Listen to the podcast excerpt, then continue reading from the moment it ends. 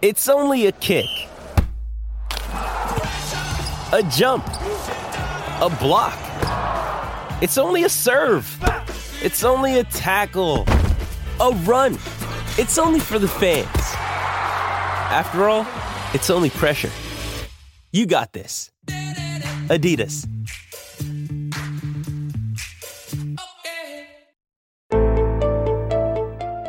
Daily Cogito. Svegliarsi per pensare oppure pensare per svegliarsi. Ogni mattina, dal lunedì al venerdì, con Ric Dufer.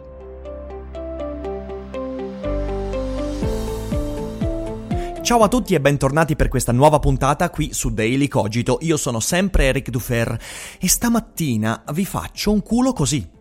No dai, non spaventatevi, non scappate, io non sono impazzito, sto semplicemente rispondendo a una sfida che mi è stata lanciata dai partecipanti a Giovani d'Oggi, il mio ultimo seminario che si è tenuto lo scorso weekend, i quali hanno osato insinuare che non avrei mai avuto il coraggio di cominciare in quel modo una puntata di Daily Cogito, eh? Avete visto chi è ora che non ha il coraggio? Non si dica mai che Rick Dufer si tira indietro di fronte a una tale sfida, ma voi state tranquilli, non subirete violenze, se non psicologiche, quelle normali nell'ascolto di un daily cogito, violenze che servono per combattere la zombificazione. Ma detto questo, se sentite la mia voce un po' flebile, è perché un'altra colpa che hanno questi ragazzi di giovani d'oggi è che mi hanno esaurito le energie al punto che ancora oggi sono quasi senza voce e ieri non ho potuto registrare l'episodio che non è uscito. Perciò, perciò biasimate loro e non me. Ma detto questo, siamo giunti a una puntata importante perché oggi parlo di fallimento, di sport, tennis in particolare, e di Federer, il più grande giocatore di tennis della storia. Ma perché vi parlo di questo? Beh, vi parlo di questo perché domenica si è tenuta la finale di Wimbledon 2019 e io ogni anno me la seguo in diretta, ma quest'anno per colpa di giovani d'oggi non ho potuto. Bastardi, colpa vostra ragazzi, quindi fra sfide, voce andata e mancate finali, insomma io non so come farete a risarcirmi. Però poi me la sono recuperata in differita, ho guardato gli highlights, ho guardato le azioni principali e insomma è stata una delle più grandi partite della storia e io me la sono persa. Porcaccia la miseria. Ma Oltre ad essere una delle partite più meravigliose della storia, beh, si tratta della nuova sconfitta in finale di Roger Federer, che proprio in quanto sconfitto si rivela essere il più grande giocatore della storia. E oggi vi spiego perché. Eh, piccola parentesi, per gli appassionati di tennis, ma vi rendete conto del danno che è stato fatto nell'inserimento del tie break al quinto set?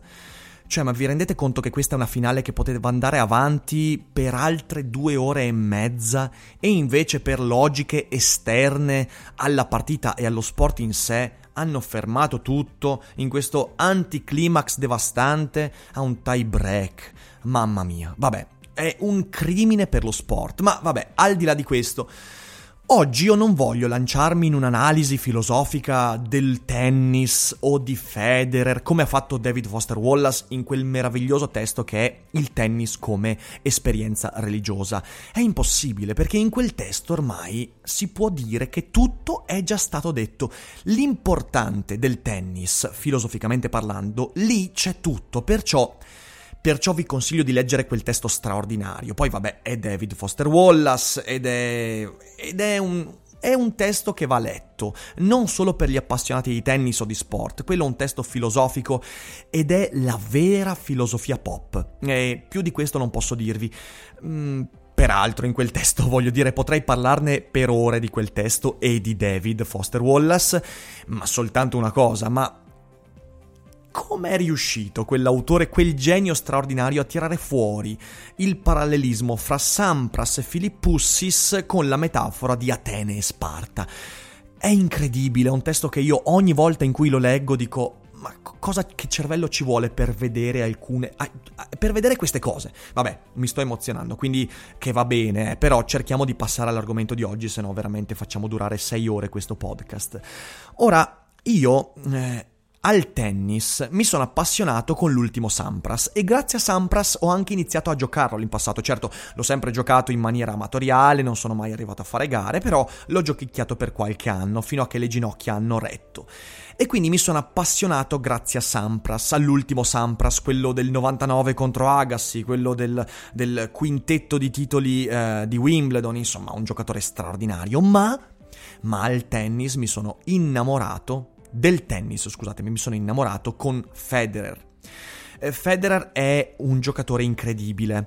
Eh, Federer è il più grande dello, nello sport, di sempre, ma di tutto lo sport eh, in generale, secondo soltanto a Michael Jordan. Quindi tutto quello che dirò dovete scremarlo eh, perché dovete tenere conto che c'è un bias di amore, cioè c'è un bias cognitivo di amore nei confronti di Federer. Io credo sia oggettivamente uno, almeno nei top 5 degli sportivi di sempre, eh, per tanti motivi che hanno a che fare sia con la sua persona che con il modo in cui lui ha trasformato il tennis. E dicevo secondo ad MJ perché vabbè MJ eh, non ha soltanto trasformato eh, lo sport che amo di più il basket, ma per tanti altri motivi. Ne ho parlato in uno dei primi episodi di Daily Cogito lo scorso settembre, quindi recuperatelo, vi basta cercare Daily Cogito Michael Jordan. Mm, ma ma Federer ha una sfumatura diversa rispetto a quella di Jordan, che veramente mi fa tenere in bilico il più grande di sempre, per un semplice fatto, perché il tennis è più mistico del basket. Perché? Beh, per tanti motivi. Prima su tutti è che il tennis è uno sport individuale, forse è lo sport più individuale di qualunque altro, perché, beh, questo lo può capire veramente qualcuno che abbia giocato a tennis, però col tennis sei veramente, più che in qualsiasi altro sport, contro te stesso, contro i tuoi limiti. Questo è uno sport di automiglioramento perché prima della, eh, del, della, gara contro l'avversario c'è la gara contro te stesso. E alcuni di voi potranno dirmi questo vale per ogni sport, però a mio parere io ne ho fatti tanti di sport, ne ho visti tantissimi, mi sono appassionato a tanti sport, poi un giorno vi racconto un po' eh, la saga intellettuale duferiana nei confronti degli sport, però il tennis mi ha sempre dato questa sensazione in più rispetto agli altri. Il basket molto meno, il basket è uno sport di squadra, quindi uno sport di spazio spazi, di cooperazione, di ritmi collettivi. Certo, c'è una componente fondamentale di gara contro se stessi, ma nel tennis questo risulta essere molto maggiore. Per questo il tennis è un'esperienza mistica e questo ce lo dice proprio Wallace nel suo Foster Wallace nel suo testo che ho citato e lo trovate sotto in descrizione. Ora nei confronti di Federer si possono dire tante cose, per esempio si può dire che indubbiamente sia Nadal che Djokovic, entrambi molto più giovani di Roger, supereranno il palmarès di Federer. Ma nonostante questo lui resterà il più grande. E ehm, perché? Come dicevo, per tanti motivi, ma per uno in particolare, non per l'inattesa l'innaturalità delle soluzioni che lui riesce a trovare. Mm, Vedere giocare Federer per una persona che abbia giocato minimamente a tennis significa stare lì magari un quarto d'ora dopo un colpo che lui è riuscito a tirare fuori non si sa come a chiedersi ma com'è possibile? Il um, rovescio piatto di Federer, per esempio, è un colpo talmente sopra le righe, talmente devastante, talmente innaturale o sovrannaturale che io vi giuro ma ogni volta in cui lo vedo, soprattutto quando riesce a fare il lungolinea dopo quattro incroci, o meglio ancora un incrocio dopo quattro lungolinea, vi giuro, sto lì e mi chiedo, ma, ma, da dove riesce a tirarlo fuori? Perché sembra fisicamente impossibile. La velocità di esecuzione, il, la perfezione dell'impatto fra le reti della racchetta e la pallina, e l'angolo che riesce a dare a quella pallina. Quando tu lo vedi, stai lì un quarto d'ora e dici, adesso voglio capire come ha fatto e non ce la fai. Ma non è questo perché poi eh, oggi noi abbiamo a che fare con tantissimi giocatori che riescono a tirare fuori dei colpi incredibili e c'è il dritto di Nadal che a volte più per la potenza che non per l'angolo, che non per la fisica, più per la potenza stai lì e dici ok, ora sono disarmato di fronte a questo. O il servizio di Djokovic che molto spesso è veramente incredibile. Quindi non è per l'innaturalità delle soluzioni con cui riesce a tirarsi fuori ogni tanto da situazioni assurde e non è neanche per il suo inarrivabile stile. Stile, peraltro, che Federer incarna, cioè non è il giocatore che sul campo è una cosa e poi nella vita è un'altra, no. A mio parere, per quanto io abbia visto di Federer, e vi giuro ho visto tanto di Federer perché ne sono innamorato, eh, io trovo che lo stile di Federer sia inarrivabile perché è qualcosa che fa parte della sua persona, della sua vita. Eh, la velocità nel gioco di gambe, di piedi, questi balletti incredibili, eh, lo sguardo che sembra una cosa così diversa dal colpo del tennis in realtà è un tutt'uno con il modo in cui lui riesce a interpretare il gioco. Però non è niente di tutto questo che mi fa dire Federer resterà il più grande di sempre, fino a che non arriverà un altro Federer che non potrà essere un altro Federer, ma sarà qualcosa di diverso da Federer. Federer resterà il più grande di sempre per l'unicità dei suoi fallimenti. Vedete, questo è un giocatore che più di qualunque altro prima, più di McEnroe, più di Borg, più di Sampras, più di Agassi, ha portato il gioco a livelli mai visti prima. La cesura che c'è fra il prima e il dopo Federer io non l'ho ritrovata in nessun altro giocatore. E questo, lo ribadisco, non vale solo per il tennis, vale per lo sport. E questo è un concetto che io ho visto soltanto appunto in Michael Jordan, che nel basket ha portato il livello del gioco a un livello, cioè a, a, a, uno scalino che mai si era neanche immaginato prima di Michael Jordan. Quindi, prima di tutto, Federer ha portato il gioco a un livello mai visto. Da questo è derivato che i suoi avversari hanno dovuto spingere loro stessi oltre. Se tu prendi Nadal o prendi giocatori eh, in the middle, quindi che hanno vissuto il pre-Federer e il post-Federer, tu ti accorgi che questi giocatori hanno dovuto radicalmente cambiare proprio in concomitanza all'emergere di Federer. Ehm, per esempio non è così per Djokovic. Djokovic è nato con Federer e con Federer si è sviluppato. Eh, Nadal invece c'è stato in the middle, anche se era molto giovane all'inizio della carriera di Federer, quindi non l'abbiamo visto granché. Però ci sono tanti giocatori che hanno dovuto mutare il gioco in base alla relazione con Federer. Mi viene in mente Filippussis, ok, per esempio, ma Filippussis è uno dei piccoli, quindi è difficile. Eh, Sampras invece è arrivato, eh, cioè era la fine di Sampras quando Federer è arrivato, cosa che mi fa rimpiangere quanto mi sarebbe piaciuto vedere il Sampras del fulcro della sua carriera contro il Federer del fulcro della sua carriera, ma questo è un sogno che non si può purtroppo avverare. Ma è indubbio che i suoi avversari hanno dovuto spingere se stessi oltre e Nadal, beh, Nadal si è visto la fatica, si è visto il cambiamento che ha dovuto operare su di sé in relazione a Federer. E tutto questo ha portato a un'evidenza che secondo me è perfetta. Le sconfitte di Federer segnano il momento in cui il tennis non è più stato come prima. Cosa voglio dire? Voglio dire che a rimarcare quella cesura fondamentale, quella cesura secondo cui il tennis ora non sarà più come prima, non sono le vittorie di Federer, perché se poniamo, poniamo l'ipotesi, se Federer avesse sempre vinto finora, noi avremmo avuto un tennis che non avrebbe mai potuto raggiungere il livello di Federer e Federer sarebbe stato questo alieno eh, che avrebbe dominato tirannicamente lo sport fino alla fine della sua carriera, quindi avremmo avuto un tennis che sarebbe stato più o meno al livello di prima di fronte a un Federer inarrivabile. Questo è stato, per esempio, nel golf il caso di Tiger Woods. Nessuno è mai arrivato al livello di Woods durante la carriera di Tiger Woods e il golf dopo Tiger Woods è tornato ad essere quello di prima. E io non sono un grande amante del golf, però l'ho comunque guardato per molto tempo e mi sono accorto di questo, che la cesura fra Woods e gli altri è sempre stata incolmabile e gli altri vincevano solo quando Woods non era in forma, quando Tiger Woods mancava. E quando lui è venuto meno, il golf è tornato ai livelli di prima. Quando Federer se ne andrà, invece, il tennis resterà al livello a cui Federer l'ha costretto. Perché?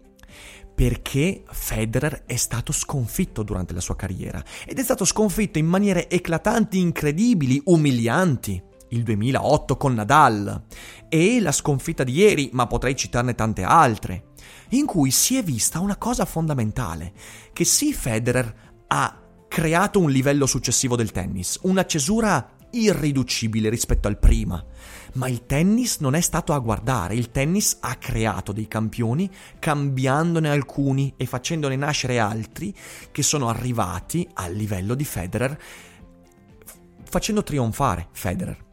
È per questo che Federer trionfa nelle sue sconfitte, perché quelle sconfitte mostrano, e quella di ieri secondo me più di qualunque altra, mostrano che Federer ha lasciato la sua traccia indelebile sul tennis, che non è una traccia soltanto del, beh, guarda il dominio di Federer, no, è una traccia del il tennis è arrivato tutto a un livello successivo al punto che se ci fosse oggi Agassi forse non riuscirebbe neanche più ad arrivare alle semifinali di Wimbledon. E sto dicendo una cosa che mi fa soffrire perché quanto ho amato Agassi e la stessa cosa potrebbe voler dire per Sampras.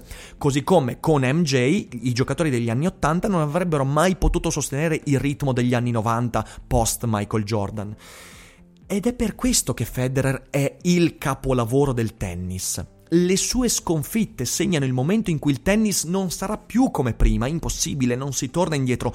Le sue sconfitte significano che il, che il tennis è maturato a livello di Federer. Vedete, questo è il motivo per cui Federer è il capolavoro del tennis. Il capolavoro si, de- si definisce intorno all'irreversibilità che comporta. Questo mette insieme il tennis e l'arte. Il genio, così come il capolavoro, è colui che crea una spaccatura tra il prima e il dopo, ma quella spaccatura non può essere assolutamente qualcosa che sta al di fuori del mondo con cui entra in relazione. Cioè non ci può essere il capolavoro, il genio che noi guardiamo da fuori e ammiriamo e osserviamo, no. Il capolavoro è qualcosa che mi costringe a un livello, a uno standard che prima era impensabile. Ed è quindi il momento in cui io, osservando il capolavoro, faccio qualcosa che il capolavoro stesso non può sopportare, che sancisce l'unicità del genio di quel capolavoro. È il momento in cui Federer viene sconfitto, ovvero deve relazionarsi a qualcosa che la sua grandezza ha prodotto, ma a cui non può sottostare, che fa di Federer il capolavoro. E la finale di domenica è esattamente questo. È il momento in cui Djokovic dice a Federer al tempo stesso guarda che io non avrei mai potuto essere possibile senza di te, ma ora ho valicato gli stessi limiti che tu mi hai dato. Ho non solo pareggiato lo standard a cui mi hai costretto, ma ho prodotto una novità in quello standard ed ecco che si produce un nuovo canone, un nuovo linguaggio, un nuovo livello, un nuovo standard a cui si farà sempre riferimento come lo standard di Federer, ma che domani verrà reinterpretato dai Djokovic, dai Nadal, i quali non potranno mai diventare più grandi di Federer perché non produrranno un nuovo standard, bisognerà aspettare chissà quanto, altri 20-30 anni per un nuovo standard, forse 50, forse 100 anni, ma quello è ciò che, che Federer ha fatto, rompere il tennis di prima, creare un nuovo standard, inarrivabile come primo momento e poi superato per interpretare quello standard. Non sarà mai più come prima, ma sarà come Federer ha deciso da oggi in poi per i prossimi 30-50 anni fino a che qualcuno non romperà di nuovo la barriera. Questo è il motivo per cui Federer è unico, è un capolavoro, è irriducibile a tutto il resto ed è il motivo per cui noi riusciamo a comprendere la sua grandezza solo di fronte ai suoi divini fallimenti, il fallimento di qualcuno che ha creato un nuovo mondo. Come capite, insomma, io Federer lo amo tanto, penso di averlo trasmesso da questo podcast, ma voi con un commento potete dirmi cosa ne pensate, eh, potete darmi la vostra opinione, ma mi raccomando, chi offende Federer verrà bannato. No, sto scherzando, ovviamente ci mancherebbe. Chi offende Federer non ha mai capito un cazzo di tennis, è evidente. Scherzi a parte, aspetto i vostri commenti, eh, vi ringrazio per l'ascolto, scusate per la voce, scusate magari per la stanchezza, per le parole masticate, ma eh, mi sto ancora riprendendo dal, dal seminario che è stato un tour de force ma domani si torna con un nuovo Daily Cogito in forma più di prima per eh, porre di fronte a noi nuovi standard, perché no. Eh, buona giornata a tutti e non dimenticate che non è tutto noia ciò che pensa.